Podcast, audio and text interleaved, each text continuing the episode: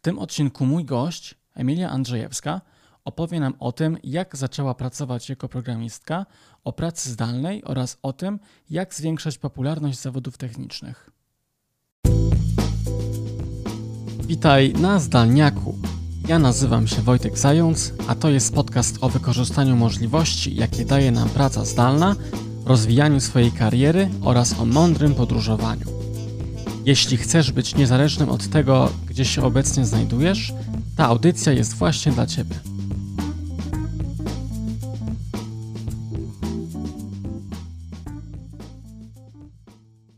Dzisiaj mam wielką przyjemność gościć w moim podcaście Emilię Andrzejewską. Cześć Emilia.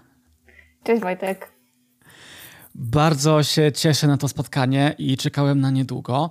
E, Emilia, e, Emilia jest dla mnie specjalną osobą. Pamiętam, spotkaliśmy się kiedyś na konferencji, chyba w Paryżu. Emilia jest osobą, która jest już od dawna e, programistką, natomiast od, od długiego czasu koncentruje się ściśle na uczeniu innych programowania na różnego rodzaju bootcampach, y, wydarzeniach, y, kursach, czy też y, prywatnie, do tego stopnia, że w tym momencie tym zarażaniem programowaniem zajmuje się zawodowo. No i też ma duże doświadczenie, jeśli chodzi o pracę zdalną, więc pomyślałem sobie, że właśnie będzie świetnym gościem na drugi wywiad e, w naszym podcaście. Emilia, e, dzięki jeszcze raz za przyjęcie zaproszenia. E, na początek chciałem Cię zapytać, jak to się zaczęło? Jak zaczęłaś pracować jako programistka? Wiesz co, ja chętnie odpowiem na to pytanie, ale ja muszę jeszcze trochę wrócić, bo ja też chciałam podziękować za zaproszenie. Zwłaszcza, że już trochę czasu minęło, odkąd ostatnio rozmawialiśmy i zawsze mi się dobrze z Tobą rozmawia, a wiesz, jeśli jeszcze na tym ktoś może skorzystać i posłuchać i czegoś się dowiedzieć, może, może nie wiem, rozpuścić jakieś wątpliwości, to, to byłoby super. Także pierwsze co, dzięki za zaproszenie e, i mogę teraz e, przejść do Twojego pytania, które było o programowanie, tak? Tak, Jak początki jako programistka. Mhm. Dobra, to, to jest... Mm, to jest w zasadzie bardzo nieoczywista, ale w sumie świetna historia do podzielenia się, bo to była seria przypadków. I przez to trochę zajmie mi odpowiadanie to pytanie. Ale zaczęło się od tego, że e, ja studiowałam zarządzanie na Politechnice Gdańskiej i o programowaniu nie miałam pojęcia większego niż to, że kiedyś w gimnazjum ktoś tam z moich kolegów w klasie na kartce jakiś kod omawiał, na kartce pisany jeszcze, nie? No ale wymyśliłam sobie Erasmusa i ten Erasmus e, miał być połączony z podwójnym dyplomem, ale był jeden warunek, że trzeba było sobie wybrać specjalizację, bo ta szkoła miała taki pomysł, w sumie bardzo, bardzo fajny pomysł jak na tamte czasy, żeby szkolić menadżerów taką właśnie warstwę biznesową, ale z solidnym takim backgroundem technicznym. E, no i specjalizacje były dwie. E, musiałam wybrać w ciągu, nie wiem, 30 sekund. E, była to mechanika albo IT. E, no i wybrałam IT. To był przypadek numer jeden. Potem, jak już tam pojechałam, to spędziłam tam rok e, i przez rok to w zasadzie było tylko o programowaniu, więc wszystko od podstaw, krok po kroku, z różnych dziedzin tam były wprowadzenia od jakiegoś zwykłego frontu, przez jakąś jawę jeszcze, coś tam, obiektowe programowanie, bazy danych, wszystko tam było. E, ogólnie duński system edukacji uważam za perfekcyjny. E, no ja się tym strasznie zajarałam, bo mi to sprawiało tak ogromną przyjemność. Ja potrafiłam siedzieć na tej uczelni, do której mieliśmy dostęp 24 na dobę, e, nie wiem, do 10 wieczorem, bo wiem, chciałam odkryć, nie, jak to zrobić, wow. jak to rozwiązać. Pamiętam też takie poczucie, o, jestem Bogiem, jak pierwszy raz mi się udało na, na stronie internetowej w momencie, kiedy najeżdżasz myszką na jakiś tam element, że nie wiem, zmienia kolor czy coś. Ojej, kolor, wow, magia. Um, więc, więc to było super i tak naprawdę po tym roku jeszcze omawiając to z moim nauczycielem mówię, to jest to, co chcę robić w życiu, nie? To, to mi sprawia ogromną frajdę. Um, byłoby super. E, no ale ja jeszcze tak wtedy myślałam, że no, żeby to zrobić, to trzeba skończyć pięcioletnie studia i mieć, nie wiem, kupę doświadczenia i tego typu rzeczy. Więc jak wróciłam, to mm, ogólnie to najpierw sobie wymyślałam, że spróbuję na magisterkę pójść, e, wykorzystać system boloński i te, i te punkty na studiach, które są. Ale odbiłam się od takiej ściany, że generalnie dziekan nie, nie bardzo tak to widział. Um, więc wymyśliłam sobie inny, inny tryb, bez zaczynania całych pięcioletnich studiów, że poszłam jakieś zupełnie inne magisterskie studia, które miały mi dać jakąś konkretną pracę i już sobie znalazłam podyplomówkę. Web development w ogóle, nie wiem, 3-4 lata i będę tam. Ale na szczęście musiałam jeszcze zrobić praktyki, żeby ten dyplom z tej duńskiej uczelni w ogóle dostać. I poszłam na praktyki też przez przypadek, gdzieś jakiś tam znajomy mi coś polecił, coś. Poszłam tam w ogóle na maksa zdenerwowana, wręcz przepraszając, że, że ja tu bym chciała przyjść i poprogramować i może jakbyście gdzieś mieli w kąciku jakieś miejsce, to, to ja bym chciała, ale przepraszam, ale jak coś to nie muszę. A ja mówię, no jasne, siadaj tutaj, nie, rób. No i y, po dwóch tygodniach zaproponowali mi pracę i, i tak się dowiedziałam, że wcale nie trzeba mieć tych pięcioletnich studiów, e, że można. E, także da się. No i tak, tak się zaczęło moje programowanie. E, ja powiedziałam, że mnóstwo przypadków, ale tam po drodze też było mnóstwo takich naprawdę super e, wspomagających ludzi, których tak uważamy za moich mentorów. Um, i, I oni też po prostu dołożyli swoje cegiełki do tego. Czyli, czyli e, z tego, co mówisz, spotkałaś ciekawych ludzi na swojej drodze jeszcze e, w czasach studiowania, tak? Które wpłynęły mhm. na ciebie pozytywnie. Możesz tak, coś dokładnie. więcej powiedzieć o tych, o tych spotkaniach? Jak, jak one na ciebie wpłynęły? Mhm. E, wiesz co, no przede wszystkim to, to ten mój nauczyciel e, w Danii, który generalnie powiedział idź w to, bo, bo, bo jeżeli to jest Twój pierwszy kontakt z programowaniem, to to jest to, co powinnaś robić. W sumie do tej pory mamy kontakt. Jak nie wiem, on przyjeżdżał do Polski, gdzieś tam się spotykać ze studentami, to, to zawsze się spotykaliśmy. Um, też miałam świetnego e, mojego pierwszego menadżera, który naprawdę był takim. Nazywam ten typ ludzi takich, którzy mm, zachęcają cię, pokazuje ci kierunek, ale też zostawiają ci tak sporo takich zagadek po drodze, że, że musisz sam, sama do czegoś dojść. Więc to było super, ale też z takim, z, tak, z taką ogromną porcją zaufania do ciebie, nie? Że dasz radę, więc to takie, czasem rzucają cię na głęboką wodę, ale w takich dość bezpiecznych warunkach i, i, i z, tą, z tą dużą dozą zaufania. Cieszę się bardzo, bo dla mnie też to ludzie zawsze byli najbardziej wartościową częścią edukacji, studiowania przynajmniej.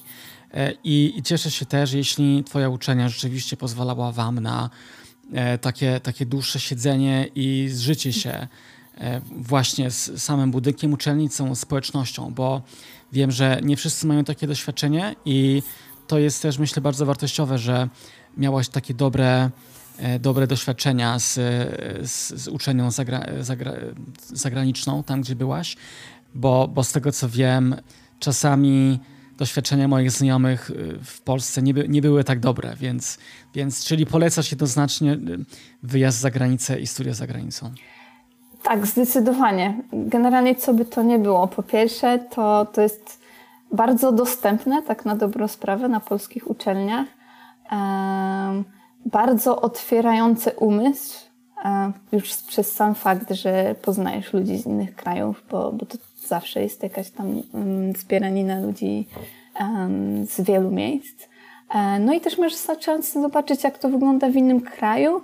Hmm, no, często, nie wiem, na przykład ten system duńskiej edukacji jest taki dużo bardziej otwarty, już nawet mm, na tym poziomie, że tam nie ma pan, pani, tylko mówi się do nauczyciela na, na ty. To może tak wydaje się, że to jest szczegół, ale to już, już ustawia inną relację, wy bardziej współpracujecie. E, ze sobą niż jesteście w takiej jakiejś relacji, ktoś jest wyżej, ktoś niżej.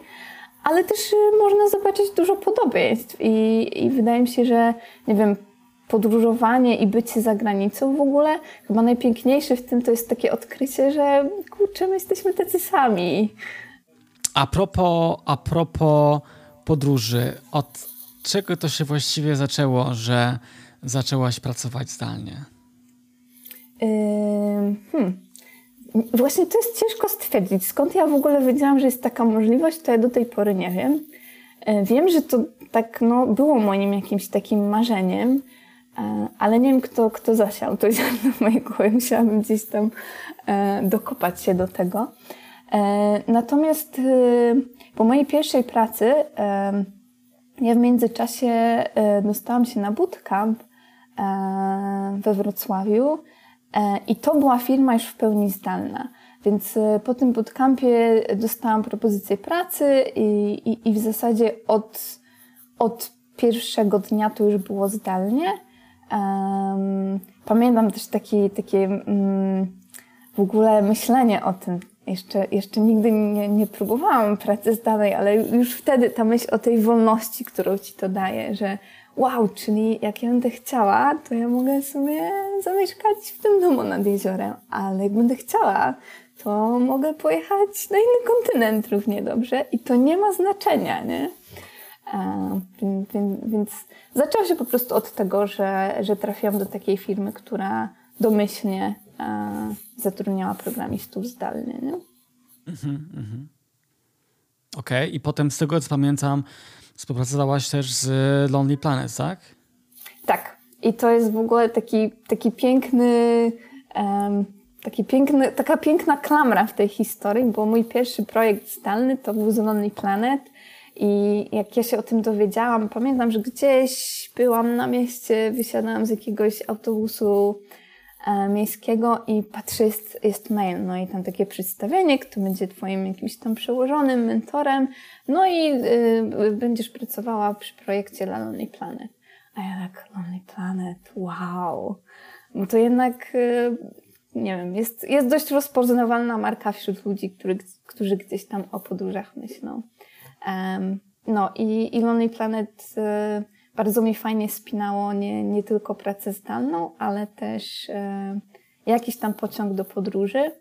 E, I to fajnie też było widać, bo na przykład w takim biurze Lonely Planet, e, zwłaszcza w Londynie, e, to tam wszyscy żyją tymi podróżami. To nie jest tak, że oni po prostu piszą o podróżach i to jest ich, ich praca. Nie, to jest absolutna pasja i tam po prostu możesz chłonąć tą atmosferę podróży na każdym kroku.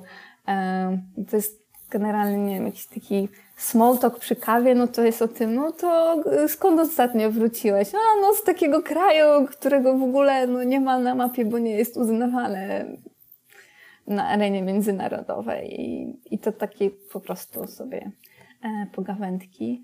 E, więc, więc Lonely Planet naprawdę świetna atmosfera świetne, świetne doświadczenie dla mnie. I też pod względem takim zawodowym, bo trafiłam naprawdę na, na świetny team, świetnych ludzi, od których się dużo uczyłam, którzy znowu byli takimi naprawdę super mentorami, którzy dają ci duże zaufanie, dużo adrenaliny, ale też jakiś tam wentyl bezpieczeństwa jest. Jasne. E, to jest, e, cieszę się bardzo, że miałaś taką inspirację. Ja też e, pierwsze, co mi się kojarzy z Lonely Planet, to kiedy, kiedy rzeczywiście korzystałem z jakichś książek, z jakichś e-booków tego wydawnictwa, to zawsze byłem zafascynowany takimi notatkami na marginesie albo informacjami o autorach, bo dokładnie tak jak mówisz, widziałem, że wszyscy ci kontrybutorzy do, do, do książek są takimi zapaleńcami i rzeczywiście poświęcają całe swoje życie e, podróżom. I co ciekawe, czasami nawet widziałem takie notatki, że oni sami na przykład, chyba, chyba przeglądałem jakiś taki e, poradnik, jak, e, jak być, chyba jak być, jak pisać o podróżach. I, i, i były takie szczere informacje, że jeśli chcesz zarabiać pisania o podróżach, no to ciężko i to było mówione z perspektywy osoby, która pisze o podróżach. E, także doceniam taki naprawdę szczery, prawdziwy punkt widzenia, ale, ale od zawsze byłem fanem rzeczywiście tego, że Lonely Planet oprócz wydawania tych książek, poradników, tych, z których najbardziej jest znany, czyli, czyli e, powiedzmy takich, które odpowiadają konkretnym krajom czy miastom, to, to prowadzą takie, wydają przewodniki, które są mm, takie bardziej unikalne. Na przykład ostatnio przyszła mi książka z Lonely Planet, e, właśnie dotycząca road tripów. Y, wiem, że też wydali e-booka e, specjalnie dla digital nomadów, także na pewno będę go przeglądał. Także rzeczywiście też byłem od, od długiego czasu pod wrażeniem e, tego wydawnictwa. No ale ty też e, sporo podróżowałaś, prawda? Wiem, że mieszkałaś trochę w Portugalii. Wiesz, to z tym sporo to zależy do czego porównasz, nie? Bo gdybym się miała porównywać do ciebie, to nie sporo. E, ale tak, zdarzyło mi się. E, no naj, najwięcej to chyba mogłam opowiedzieć o Portugalii, ale to, to z tego względu, że mm, ja tam swoje serce zostawiłam. Ja do tej pory uważam, że jestem e, w połowie Portugalką. Nie wiem, jak to się stało. Musiałabym pogrzebać w drzewie genealogicznym, żeby się tego doszukać, ale jestem o tym przekonana. Wiesz co, to, to, to było w ogóle takie, mm, taka pierwsza większa podróż, e, którą umożliwiła mi praca zdalna tak naprawdę i, i pierwsza samotna, więc, e, więc to było takie, no taki, taki duży krok poza strefę komfortu, e, który był bardzo komfortowy, jak się potem okazało i tak można powiedzieć, że taki pierwszy strzał, jakby jejku, ja bym mogła tu mieszkać. Ja do Portugalii wracam już nie chyba tak od pięciu lat przynajmniej raz w roku. Czasem to nawet trzy razy w roku. Um, no, no i cudownie się tam czuję i, i uwielbiam tych ludzi. Um, nie wiem, jeśli miałabym komukolwiek polecać Portugalię, to chyba z, z trzech powodów. E, kawa, która jest po prostu tam pyszna. E, taka gęsta? Taka gdziekolwiek. Okay, okay. Gdziekolwiek. Na, to nie jest wietnamska kawa, nie? ale ale nie, mają po prostu bardzo dobrą kawę, gdziekolwiek e, nie, nie wejdziesz. To jest po prostu taki. Mm, bo w Polsce kawiarnie to jest już takie, nie wiem, bardziej może nie wiem, odświętne wyjście, to już jest takie jakieś um, takie większe wydarzenie. Też te kawiarnie są takie z reguły jakiś piękny design, wykończenie wnętrza i tak dalej. W Portugalii nie, to tam jest taki po prostu, no, można powiedzieć, artykuł pierwszej potrzeby i tam musi być kawiarnia co kilka metrów, bo po prostu to jest, to jest norma. Tam się nie pije takiej kawy w domu, tylko się po prostu przychodzi, zachodzi do kawiarni i, i tam się wypija kawę. Um, I uwielbiam właśnie tam siedzieć i, i najczęściej gadać z baristami, chociaż nie wiem, czy tak można ich nazywać. E, oni są z reguły takimi już e, no ludźmi podejrzewam, że po sześćdziesiątce, e, bardzo komunikatywnymi, bardzo nie po angielsku, ale to nie ma żadnego znaczenia. Więc e, ja, mój portugalski jest bardzo słaby, ale kiedyś naprawdę y, brałam udział w takim wykładzie o najlepszych portugalskich rybach, e, właśnie w takiej kawiarni przez takiego e, pana wygłoszony był ten wykład i to było bardzo przyjemne. E, więc tak, kawa e, i podejście ludzi, bo oni są, myślę, że to jest w ogóle cecha krajów południowych. Oni mają więcej słońca, to mogą być bardziej radośni. E, ale, ale tam jakoś tak specjalnie dobrze się czułam i takie to było wszystko bardzo otwarte. No i to, że oni się tam wszędzie spóźniają. Ja uważam, że to jest jedna z naprawdę naj, najpiękniejszych cech y, mentalności społeczeństwa, bo rozumiem, że spóźnianie może być um, rozważane jako wada, e, jeśli do tego dorobiasz interpretacji, że to nie wiem, jakiś brak szacunku i tak dalej, i ktoś ma jakieś inne plany i, i, i w tą stronę. Natomiast jeżeli cały kraj jest wiecznie, domyślnie spóźniony, to w ogóle nie ma tam takiej interpretacji, że to jakiś brak szacunku, tylko po prostu tak jest. I gdzieś przychodzi, że no, no zacznie się jak się zacznie, ale, ale nikt nie jest przez to zestresowany i nie przekazuje tego stresu dalej. Więc, więc to mi się bardzo podobało. No i będę, będę, będę wracać do tego, że, że takie podejście do ludzi i, i to nawet tak, na takim poziomie, bo to nie jest wymuskany kraj, tam, tam wiele budynków jest nie wiem, jakieś pokryte graffiti, czy może nie do końca odnowionych. To oczywiście też się zmienia wraz z turystyką, e, zwłaszcza centra miast tam zaczynają wyglądać coraz, coraz ładniej. Więc dla mnie to jest taki symbol tego, o, o co tym ludziom w życiu chodzi, tak? Bo, bo to nie jest naród, który będzie inwestował w remont elewacji domu. Oni wyjdą na kawę ze znajomymi za te pieniądze, nie? E, mhm. więc, więc myślę, że dlatego tam się tak po prostu dobrze czuję i wszystkim polecam. Super. I chyba masz głównie w sercu Porto, tak? Jednak. Tak, tak. Północ znowu niepopularnie, bo tam e, pogoda nie jest taka piękna jak na południu, jest dość kapryśna ze względu na ocean, ale no, no miłość nie wybiera, cóż mogę powiedzieć. No. Jasne, jasne. E, pytałem cię o spotkania e, na uczelni, ale czy potrafiłabyś wskazać, no bo z tego co, z tego co pamiętam, jednak większość czasu podróżujesz e, solo, czy tak? Mhm, Czyli pewnie tak, musisz tak. spotykać bardzo dużo ludzi na swojej drodze. Tak, i wiesz co, to też jest tak, że z tym podróżowaniem solo, no to tak teoretycznie jest solo, bo e, nie wiem, czy, czy, czy, czy też możesz podzielić taką opinię, ale mi jakoś tak e, zawsze wychodzi, że może gdzieś jadę solo, ale no nagle się okazuje, że ktoś znajomy jest gdzieś tam, albo znajomy znajomego. Dokładnie. I potem jakoś tak, wiesz, ten łańcuszek gdzieś się okazuje, że wszędzie, gdzie nie pojedziesz, to, to spędzasz czas z kimś. Zdecydowanie. Więc, mhm. więc jakoś, jakoś tak to idzie. To tylko chyba ta decyzja jest, że solo, a potem już już, już jest i tak z ludźmi. No i, i taki standard, nie? że jednak jak jedziesz sam, to ty musisz w jakiś sposób być bardziej otwarty i wydaje mi się, że ludzie też tak, mm, nie wiem, czy jakoś to wyczuwają, że ty bardziej potrzebujesz mm, jakiejś tam interakcji, czy może też podejrzewam, że jest łatwiej, nie wiem, zagadać do, do takiej osoby, która jest sama, a nie w grupie znajomych. Um, więc, więc myślę, że jakoś tak to działa.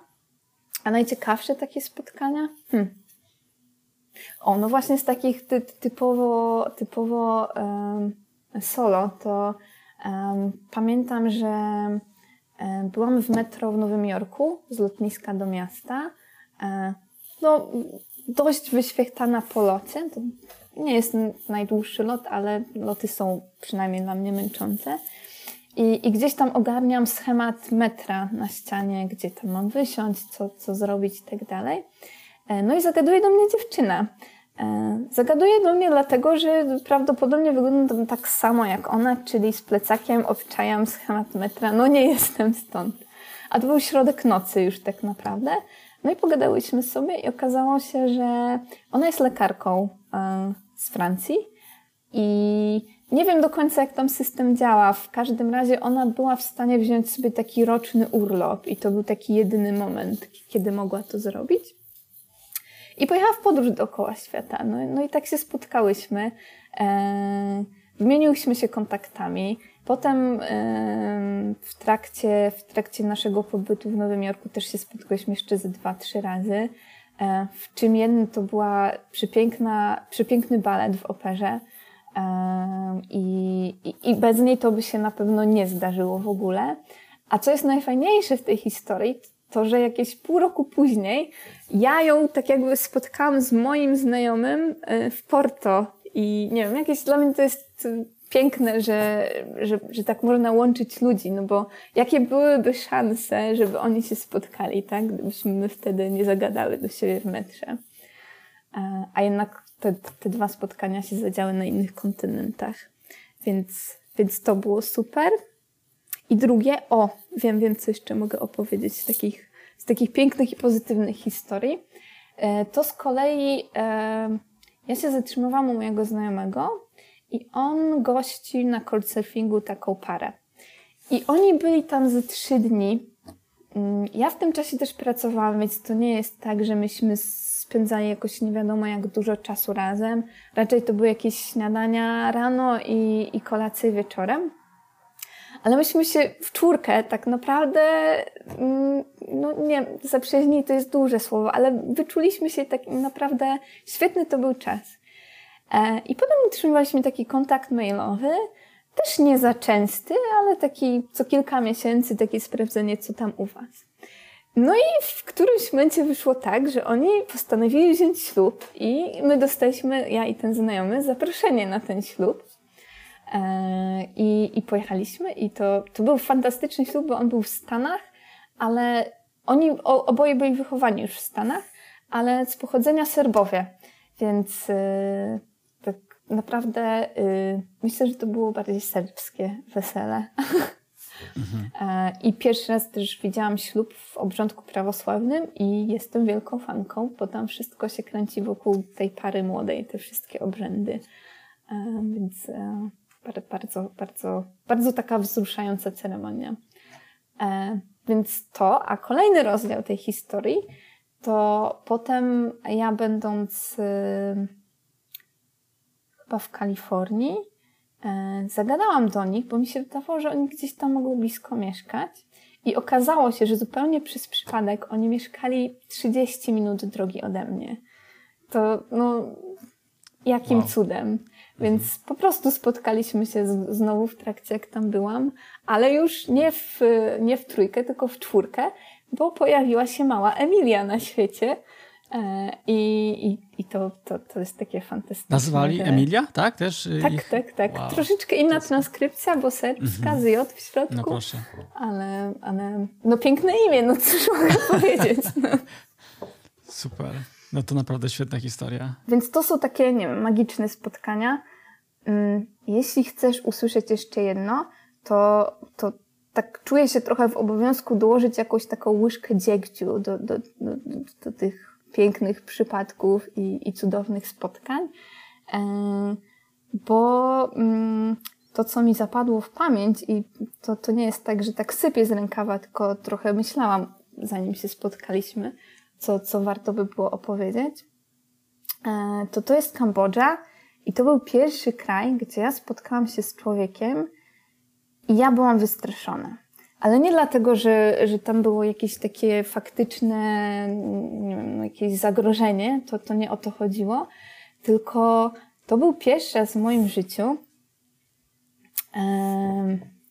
że ja czułam, że jestem z tej części świata, która nie bezpośrednio, ale jednak wykorzystuje tamtą.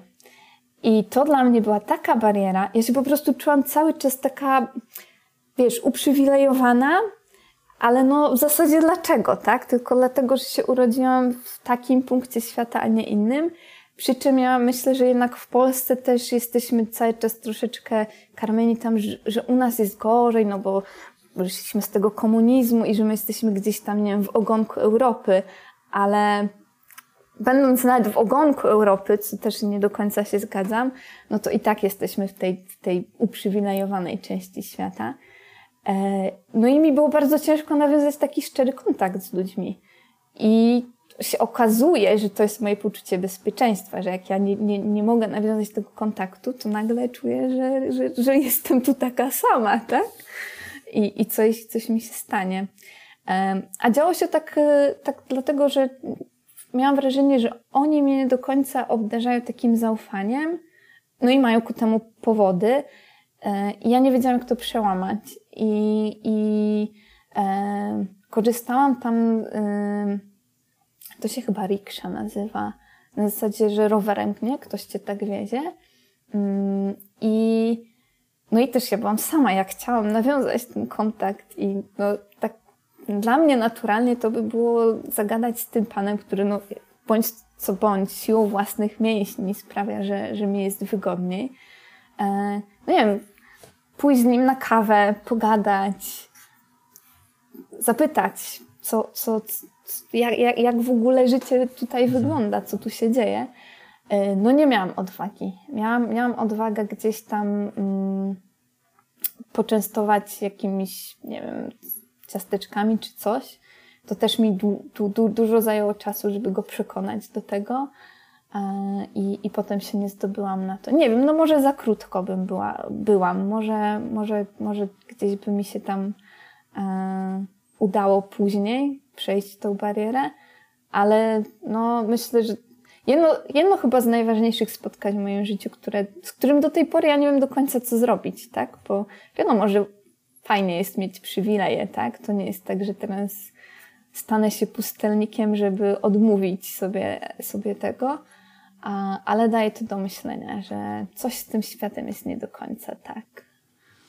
Jasne, to w ogóle jest ciekawy temat dla mnie też, jak, jak bardzo em, specyfika, taka powierzchowność ludzi się różni w zależności od kultury, od lokalizacji i też wielokrotnie miałem z tym problemy.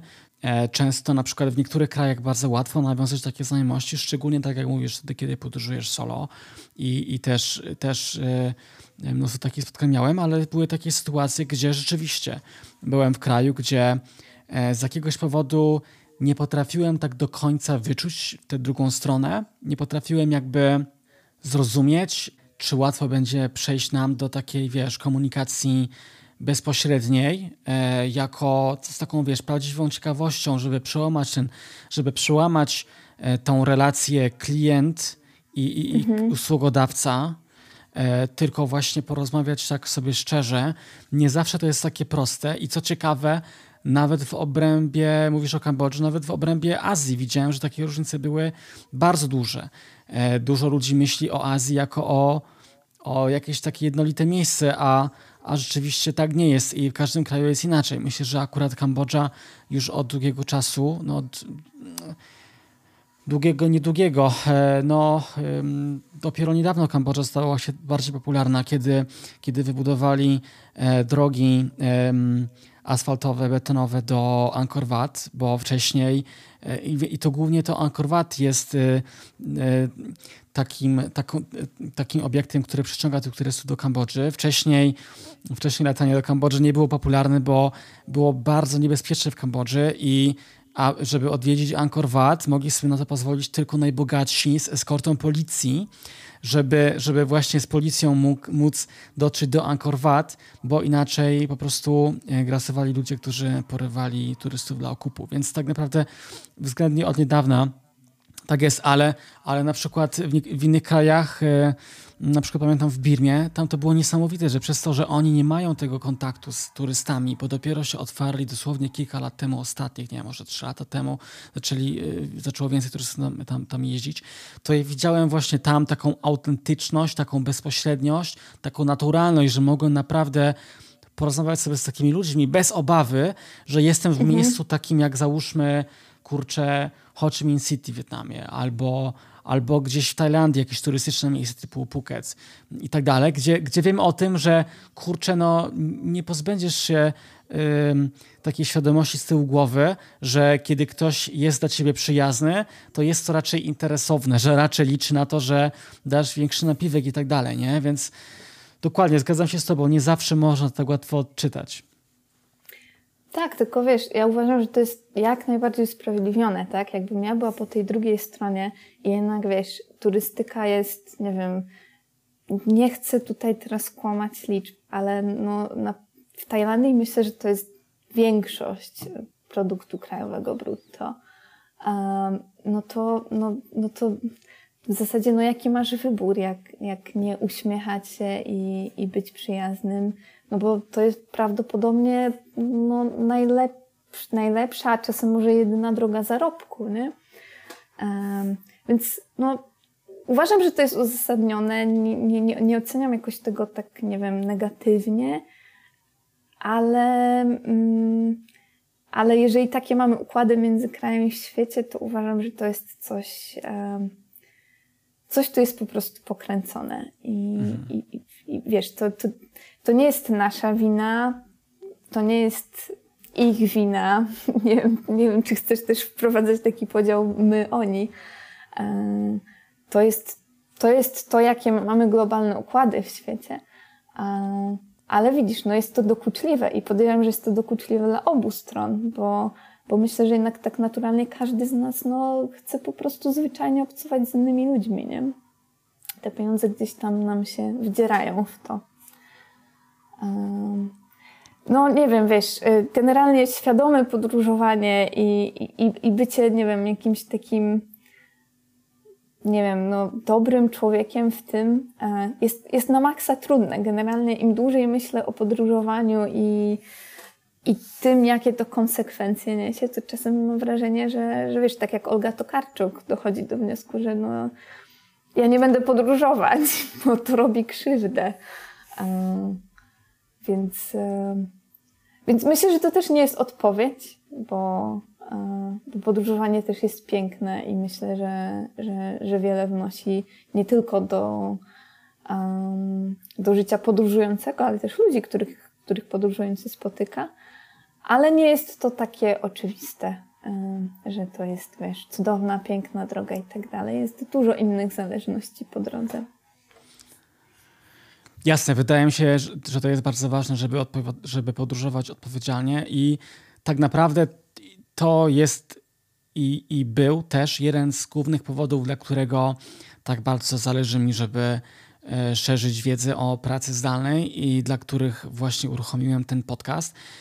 E, to jest właśnie to, że dzięki pracy zdalnej tak naprawdę bardziej równomiernie rozłoży się dostęp też do kapitału i jeśli ludzie pracujący zdalnie, mieszkając w takich e, miejscach, powiedzmy, które nie są miastami, które, które miało być, e, o których byś pomyślała, jak na przykład, nie wiem, San Francisco załóżmy, tylko gdy się rzeczywiście rozprzestrzenią po innych krajach, no to, to jednak na pewno zniweluje bardzo wiele różnic i pozwoli na, na wiesz, czy to czy to właśnie no, poprzez na przykład płacenie podatków, nawet taką prozaiczną rzecz, czy poprzez zatrudnianie powiedzmy jakichś ludzi w innych krajach, to, to zdecydowanie pomaga takim e, nawet krajom trzeciego świata. I oczywiście można dyskutować, czy wpływ e, wiesz, digital nomadów na gospodarki krajów Azji jest pozytywny czy negatywny. To nie jest też czarno-białe. I niestety bardzo często rozwój takich miast niestety e, jest napędzany też przez kapitał krajów rozwiniętych i to też widziałem w różnych krajach, czy to widząc w, w Ameryce Centralnej jakieś inwestycje e, nawet rosyjskie, czy, czy chińskie, czy, e, czy właśnie w Wietnamie, czy, czy naprawdę w różnych miejscach. Mm, także to, to też trzeba pamiętać o tym, że, że niestety nadal te, te wielkie mocarstwa mają w pierwszej kolejności starają się dostać do tych do tych rozwijających się krajów i czerpać z tego rozwoju, ale, ale wydaje mi się, że, że ogólnie jako zjawisko możliwość bycia w takich miejscach, płacenia tam podatków, wspierania ich i pracy zdalnej, e, to jest ogromna szansa też dla, dla tych właśnie lokalnych gospodarek. To jest bardzo ciekawe, co mówisz, bo ja mam w ogóle dwa komentarze z dwóch stron do tego. E, I, i, i zacznę od pierwszego, który jest dla mnie nowy, a, skończę na drugim, który y, tak na dobrą sprawę fajnie będzie, będzie y, się łączył z tym, co, co teraz robię. Mm, więc pierwszy jest taki, że bardziej mówisz o tym, o tym zjawisku, że y, praca zdalna, ludzie podróżujący do jakichś miejsc napędzają gdzieś tam tą gospodarkę. Zgadzam się, tylko znowu nawiążę do tego, co już powiedziałeś. Chodzi o jakieś takie odpowiedzialne wybory, nie? Bo, bo możesz pojechać do, do jakiegoś małego azjatyckiego, albo nawet nie małego, do Bangkoku. I możesz się zachwycać tym, że kurczę, jakie tu są, nie wiem, tanie potrawy, e, street food, to kupię, bo mogę za półtorej dolara, ale jak pójdę kawałek dalej i gdzieś tam jest ze trzy dolary, to już niebo, zdzierstwo. A gdzie z naszego punktu widzenia to dalej nie są duże pieniądze. Ale jeżeli my będziemy wybierać nie wiem, te jakieś takie no, sensowniejsze opcje cenowe, e, to też znaczy, że ci ludzie będą mogli mniej pracować, bo no, gdzieś ten koszt jest, tak? To, że, że, że, że kupię tanie jedzenie za półtorej dolara, e, to oznacza, że ktoś prawdopodobnie będzie musiał 12 godzin tam pracować po to, żeby mieć jakieś tam no, e, wystarczające pieniądze, tak? Więc, e, więc to czasem są takie małe wybory, no ale tak jak z każdym z małym wyborem na efekcie skali one, one zyskują. Więc, e, więc myślę, że y, sam efekt pracy zdalnej to, to nie. Świadomość też, e, też, też ludzi i, i, i jakieś takie odpowiedzialne, fajne, zrównoważone okay. wybory to jest klucz. Ale jest też druga strona. Nie wiem, nie, nie, nie jestem pewna, czy też miałeś to na myśli, więc, więc potwierdzić albo zaprzeć. Ale ja widzę też pracę zdalną y, od tej drugiej strony, że zarówno praca zdalna, jak i edukacja zdalna to jest coś, co może być na maksa egalitarne. No bo nie każdy ma równy dostęp do, do edukacji. Wiesz co, może nie będę tego aż tak rozszerzać. Ja się skupię na programowaniu, bo to jest dużo łatwiejsze, ale mam nadzieję, że w przyszłości będzie można to rozszerzyć też do innych dziedzin. Ale programowanie to jest coś, czego jak najbardziej możesz się dobrze nauczyć zdalnie i co możesz jak najbardziej robić zdalnie z powodzeniem. I tak na dobrą sprawę, przy tym jeszcze jest bardzo opłacalne, bo no nie oszukujmy się, programiści mają jak pączki w maśle i jeszcze przez jakiś czas będą, będziemy mieli. Więc to jest tak na dobrą sprawę dobrze płatny zawód, którego każdy może się nauczyć i nie potrzebujesz, nie żyć w większym mieście, nie potrzebujesz żyć w jednym z uprzywilejowanych krajów. Jasne, że no, też jest jakaś bariera, tak? Musisz mieć solidne po połączenie internetowe, ale to bardzo jestem za to wdzięczna. Jest tak na dobrą sprawę coraz, e, coraz lepiej i, i w coraz, coraz większym zasięgiem. No myślę, że już można to nazwać globalnym zasięgiem. Więc tak na dobrą sprawę, mm, nawet, y, nie wiem, no, na takim polskim podwórku, tak? Bo tu też nie chodzi o to, żeby teraz się skupiać o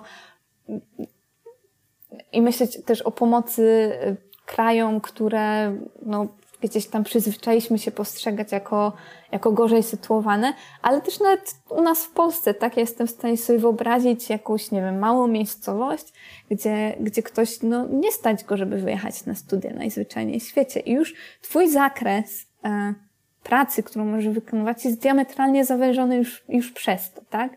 Do tego jeszcze dochodzą, nie wiem, jakieś możliwości finansowe twoich rodziców, czy czy coś, co jest tak bardzo mądrze nazywane kapitałem kulturowym, ale też odgrywa ogromną rolę, bo, bo twoi rodzice też mają jakieś znajomości, czy, czy mogą ci, cię nauczyć jakichś, nie wiem, schematów, bycia bardziej, nie wiem, odważnym, bardziej ryzykownym w życiu, albo mniej. E, I, i to też jest coś, co no, nie wybierasz tego, tak? To, to, to jest no, jakoś tak jakby mm, z góry nadane przez to, gdzie się urodziłeś, jak się urodziłeś. A tu, no, tak na dobrą sprawę, z tym programowaniem pojawia nam się szansa nauczyć ludzi czegoś, co może dać im szansę na lepsze życie. Eee, no i, i tu głównie chodzi o finanse, ale za tym też dużo potem idzie rzeczy, tak? Bo, bo, bo jestem w stanie sobie wyobrazić, że nie wiem, ktoś z małej miejscowości zdobywa pracę, ma tak na dobrą sprawę no, zakres diametralnie większy, bo może też pracować dla kogoś ze Stanów tak na dobrą sprawę. Dlaczego nie, skoro to jest zdalnie?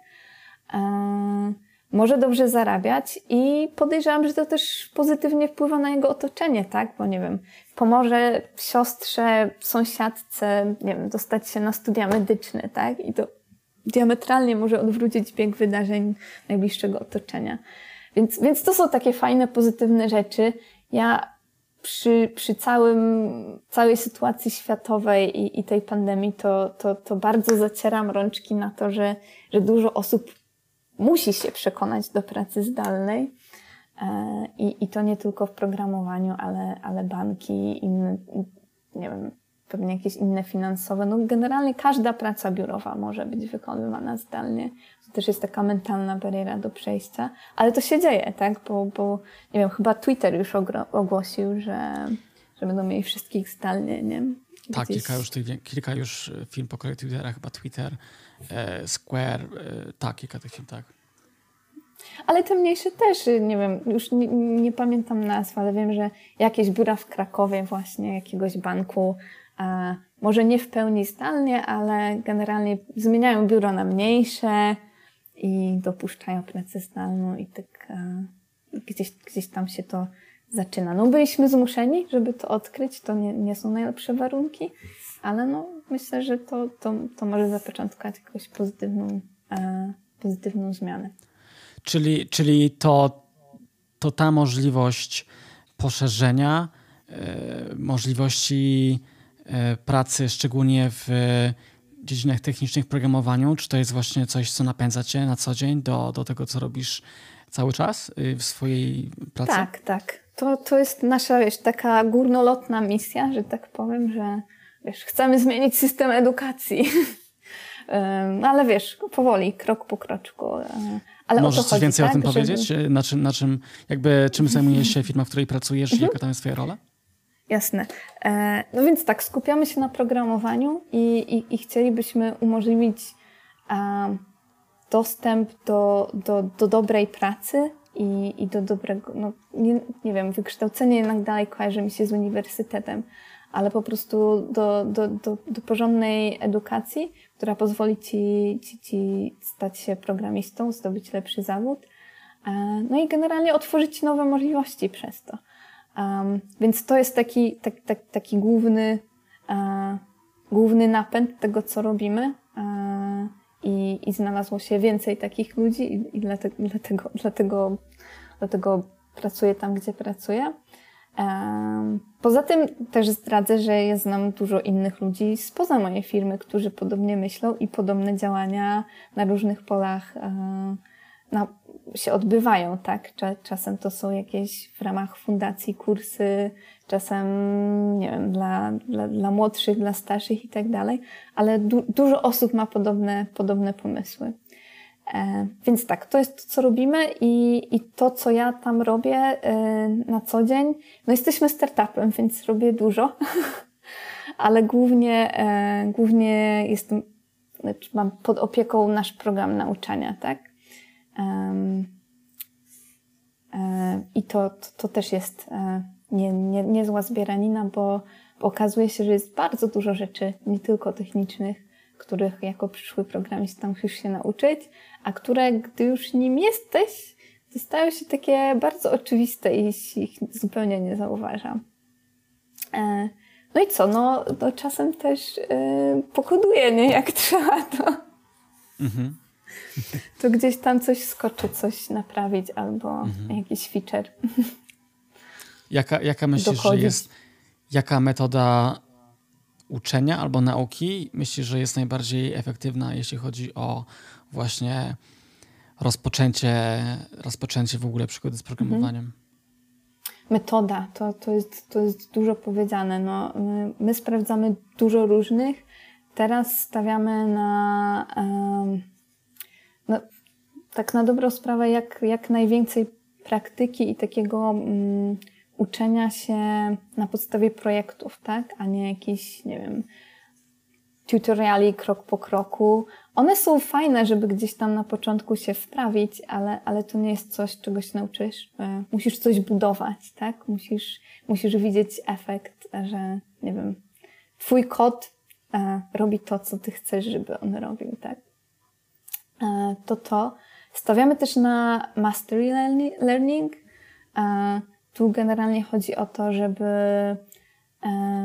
poświęcić tyle czasu, ile potrzebujesz, żeby coś naprawdę zrozumieć, a, a nie po prostu e, bezmyślnie coś zbudować, tylko wiedzieć, e, wiedzieć, co robisz i dlaczego robisz. E, I wiesz co, y, stawiamy teraz też na, na uczenie się poprzez pracę z innymi że to, to nie jest tak, że jesteś e, samotnym strzelcem w, tej, w tej, tej edukacji potem w pracy, ale też chodzi o to, żeby, żeby czerpać z wiedzy innych, żeby umieć się komunikować, żeby e, potrafić razem dochodzić do jakichś rozwiązań, e, tego typu rzeczy. Czy chodzi głównie o programowanie w parze, czy, czy chodzi o mm, na przykład pracę z jakimś mentorem, który potrafi wskazać odpowiednie miejsce do szukania odpowiedzi? W parze albo, albo czasem mm, Albo czasem w większych grupach też, mhm. bo, bo to też jest ważne, żeby w większej grupie się umieć mhm. e, dogadać. I jak, jak długo oceniasz, um, może trwać taki proces, kiedy ktoś do Was przychodzi z bardzo szczątkową albo prawie zerową wiedzą na temat programowania, aby dostał jakąś pierwszą, pierwszą pracę jako programista? Wiesz co, to naprawdę zależy, bo, bo szczątkowa wiedza o programowaniu to też nie jest taki, taki super dookreślony termin. E, naprawdę, naprawdę widziałam różne historie od takich naprawdę imponujących, że ktoś od zera, ale naprawdę solidną pracą i myślę, że też, no nie wiem, jakimś talentem, um, chyba tak to trzeba nazwać, jest w stanie w takie 9 miesięcy ogarnąć e, frontend i backend. A to, to jest uczenie się potem, jakby full time czy po godzinach? Full time, full time. E, a potem, no, w zależności też trochę od szczęścia, to, to w ciągu 12 tygodni znaleźć pracę. E, ale mamy też ludzi, którzy dużo dłużej, a mamy też ludzi, którzy dużo krócej w ciągu pół roku potrafią to zrobić. Mhm. W zasadzie to teraz walczymy o to, żeby to jakoś wystandaryzować i być w stanie udzielić takich konkretnych odpowiedzi. E, ale myślę, że to tak ostatecznie też będzie dużo zależało od człowieka. I te osoby głównie dostają jakieś stanowiska w. No bo z tego, co, z tego, co zauważyłem, rzeczywiście jest problem z zatrudnianiem juniorów zdalnie. Mhm. I, i, I, raczej ci juniorzy zaczynają od pracy w tradycyjnych biurach, prawda? Tak, jest e, zdecydowanie taki opór poprze, e, prze, przeciwko zatrudnianiu juniorów, zwłaszcza zdalnie. Właśnie to jest w zasadzie takie zaskakujące, że jednak takie większe zaufanie jest, jest do seniorów, nawet jeśli oni nie mają jakiegoś doświadczenia z pracą zdalną. Um, chociażby z tego względu, że no po prostu są seniorami. Gdzie to też może być problematyczne, bo można być super kozakiem, a nie umieć zupełnie się dogadać um, w środowisku pracy zdalnej. Um, ale to tak na marginesie. Tak, więc na pewno jest taki opór. Um, wychodzi to różnie. Czasem wychodzi tak, że faktycznie to jest zdalna praca, Czasem wychodzi tak, że gdzieś od lokalnej ktoś zaczyna, potem przeskakuje na zdalną, jak gdzieś tam już może w CV się pochwalić wpisem. Mm, a czasem firmy zaczy znaczy zaczynają. Firmy są otwarte też na takie jak, jakieś hybrydy, czyli nie wiem, na przykład pierwsze miesiące jakaś relokacja, tak? Żeby gdzieś tam się wprawić, a, a potem zdalnie.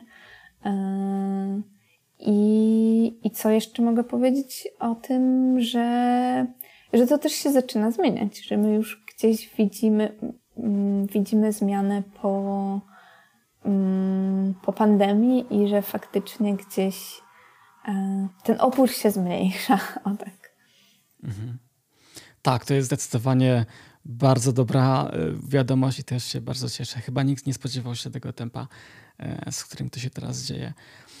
A czy masz jakieś przemyślenia, jakieś pomysły, jak można sprawić, żeby bardziej spopularyzować e, zajmowanie się zawodami technicznymi, programowaniem wśród kobiet? O, to jest ciekawe pytanie. Wiesz co, nie wiem. To jest dla mnie ogromna zagadka. Zawsze była. Tak na dobrą sprawę to jedyne chyba to, to wiesz, nowe pokolenie, tak? I tak na dobrą sprawę mówić, mówić że, że, że możemy. E, znowu to będzie, wiesz, taki anegdotyczny przykład mm, z, mo z mojego życia, ale wiesz, mi generalnie ja prawdopodobnie gdzieś już w liceum, w gimnazjum mogłabym zacząć, gdyby nie takie jakieś przekonanie, nie wiem skąd po prostu z powietrza wzięte, że to jest dla chłopaków. No po prostu. Więc dlaczego ja bym miała w ogóle zajrzeć tam, nie? Więc myślę, że to jest chyba taki. Na... Nie wiem, czy to właśnie jakoś popularyzowaniem nazywać, bo, bo popularyzowanie kojarzy mi się, wiesz, z jakimś zachęcaniem, a wydaje mi się, że to jeszcze jeden krok wcześniej trzeba wykonać, żeby w ogóle świadomość, że to jest opcja się pojawiła w głowach dziewczyn, kobiet później. E, to, to tak. Nie, nie, nie mam na to jakiejś gotowej recepty. Ja myślę, że to jest takie właśnie, nie wiem, po, powolny proces i że, że gdzieś to, no, to już postępuje. Mam, mam dużo przemyśleń na przykład o Race Girls, gdzie, gdzie się udzielałam. Dalej się udzielam, jeśli mam możliwość. I ja na początku bardzo byłam przeciwko. To jest takie dziwne, nie? Bo, bo jestem kobietą, bo powinnam wspierać i tak dalej. Ale miałam wrażenie, że to jest takie trochę zamykanie nas w tej takiej, wiesz, specjalnej kategorii, nie? Że to musi być specjalne dla kobiet, yy, a no nie może być i dla kobiet, i dla mężczyzn. I miałam jakiś taki wewnętrzny bunt przeciwko temu. E, natomiast to się szybko zmieniło, jak poszłam i pomentorowałam. I w ogóle nie zagadywana, tylko dlatego, że gdzieś tam miałam jakiegoś lighting talka i dziewczyny wiedziały, że, że ja nie jestem uczestniczką, tylko mentorką. Podchodziły do mnie trzy niezależne osoby z, z, z tym samym jakąś taką, taką samą historią, tak, że one w zasadzie to tak się bały przyjść, ale tak sobie pomyślały, że jak to jest tylko dla kobiet, to może jednak spróbują. I mi się wtedy tak jakby oczy otworzyły, że kurczę, no musimy chyba tak robić, nie? Bo, bo jeżeli ktoś by się bał i nie przyszedł, a, a przyszedł i, i może to jest tylko dla kobiet i może to, nie wiem, być, być gdzieś tam uważany za jakąś taką light wersję, bo, bo niestety tak to się często kojarzy, że coś jest dla kobiet, no to jeżeli to jest pierwszy krok, gdzie ktoś może pójść i zobaczyć, z czym to się, jak to wygląda i podjąć decyzję, czy, czy, czy to mi się podoba, czy coś takiego bym chciała zrobić. Um, i, i potem wykonać kolejne kroki, e, to to jest super, więc no myślę, że nie, nie mamy innej drogi, jak krok po kroku e, mówić o tym, że można, więc, więc wszelkie, czy to będzie tylko do kobiet, czy to będzie tylko do dzieci, czy to będzie tylko do ludzi, którzy lubią kolor czerwony, cokolwiek, tak? Tylko, że, żeby gdzieś tam ktoś się poczuł, hmm, poczuł, że może. Ale ciężki, ciężki orzech do zgryzienia, bo, bo, bo nawet jak bardzo bym nie ubolewała, to nawet u nas e, kobiety to 20% uczniów, nie?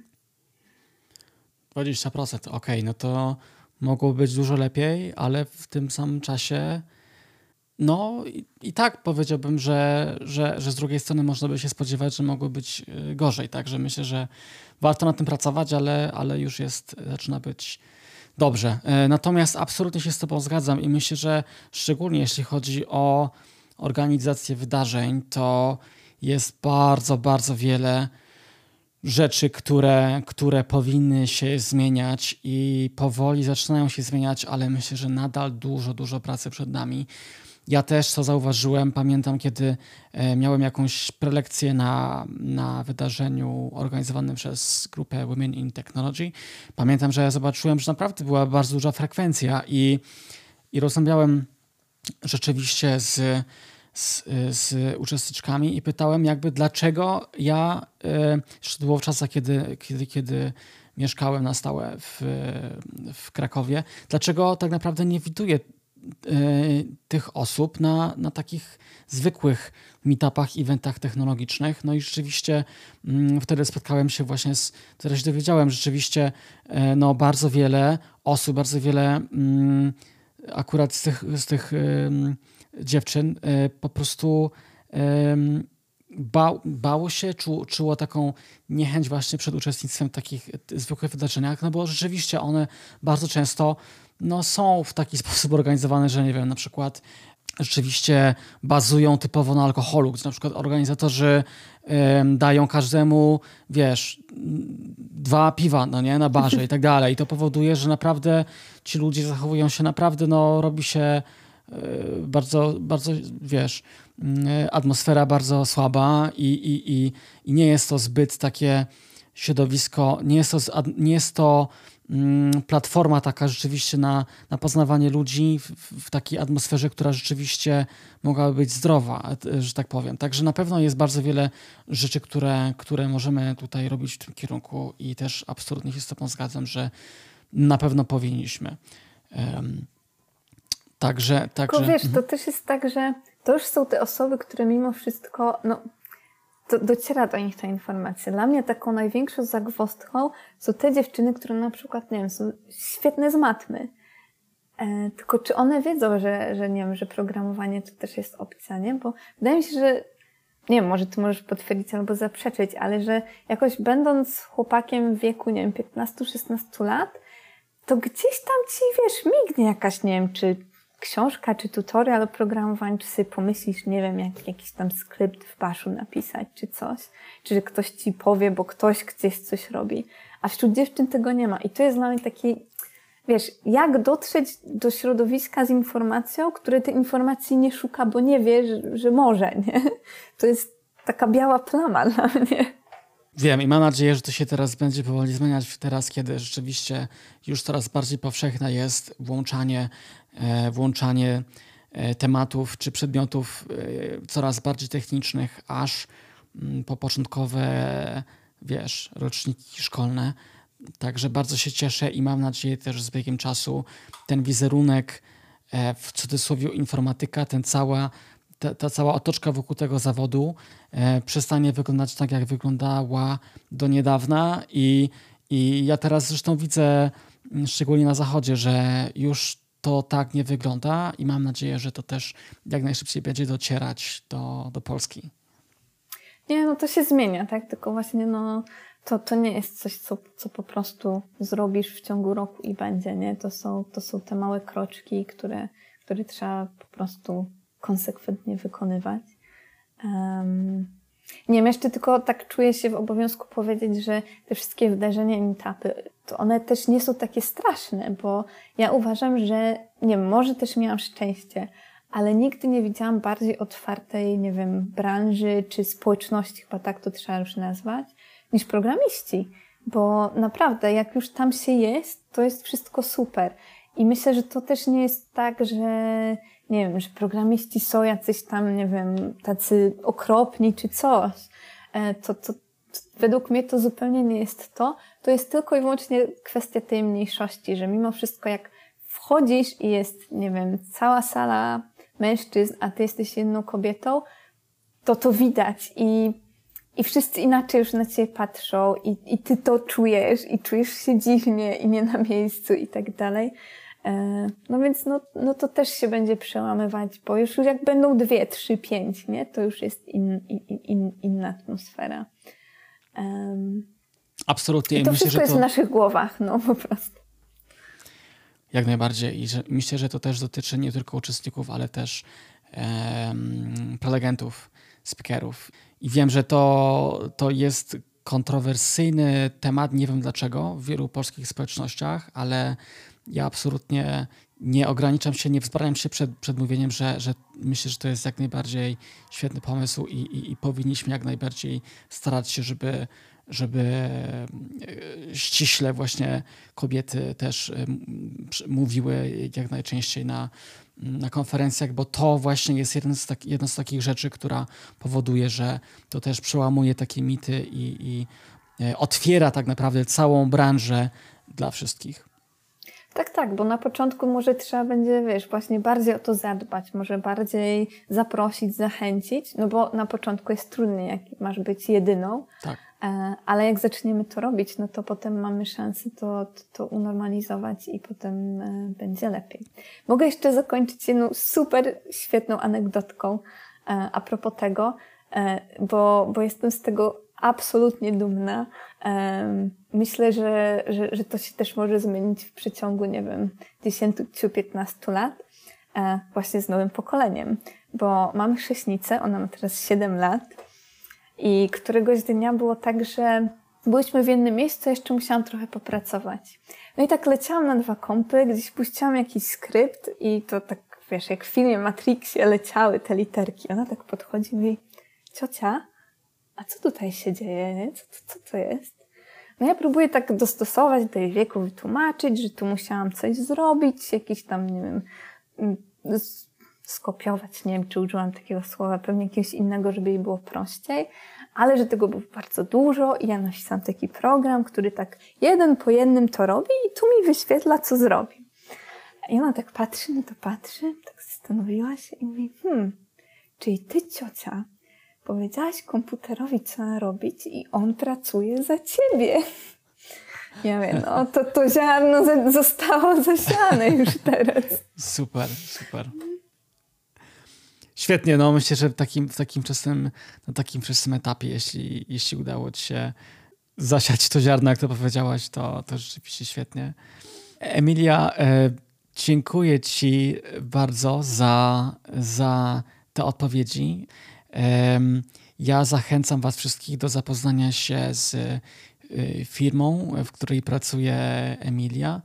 Dziękuję bardzo jeszcze raz za spotkanie. Powodzenia. Ja dziękuję pięknie. To, to, to była sama przyjemność. Dziękuję Wam za wysłuchanie kolejnego odcinka. A czy Wy myślicie, że uczenie programowania już od wczesnych lat szkolnych ma sens? Dajcie znać w komentarzu na stronie odcinka pod adresem nazdalniaku.pl. Znajdziecie tam też linki, o których wspominaliśmy w wywiadzie. A my spotykamy się już za tydzień. Do usłyszenia na zdalniaku.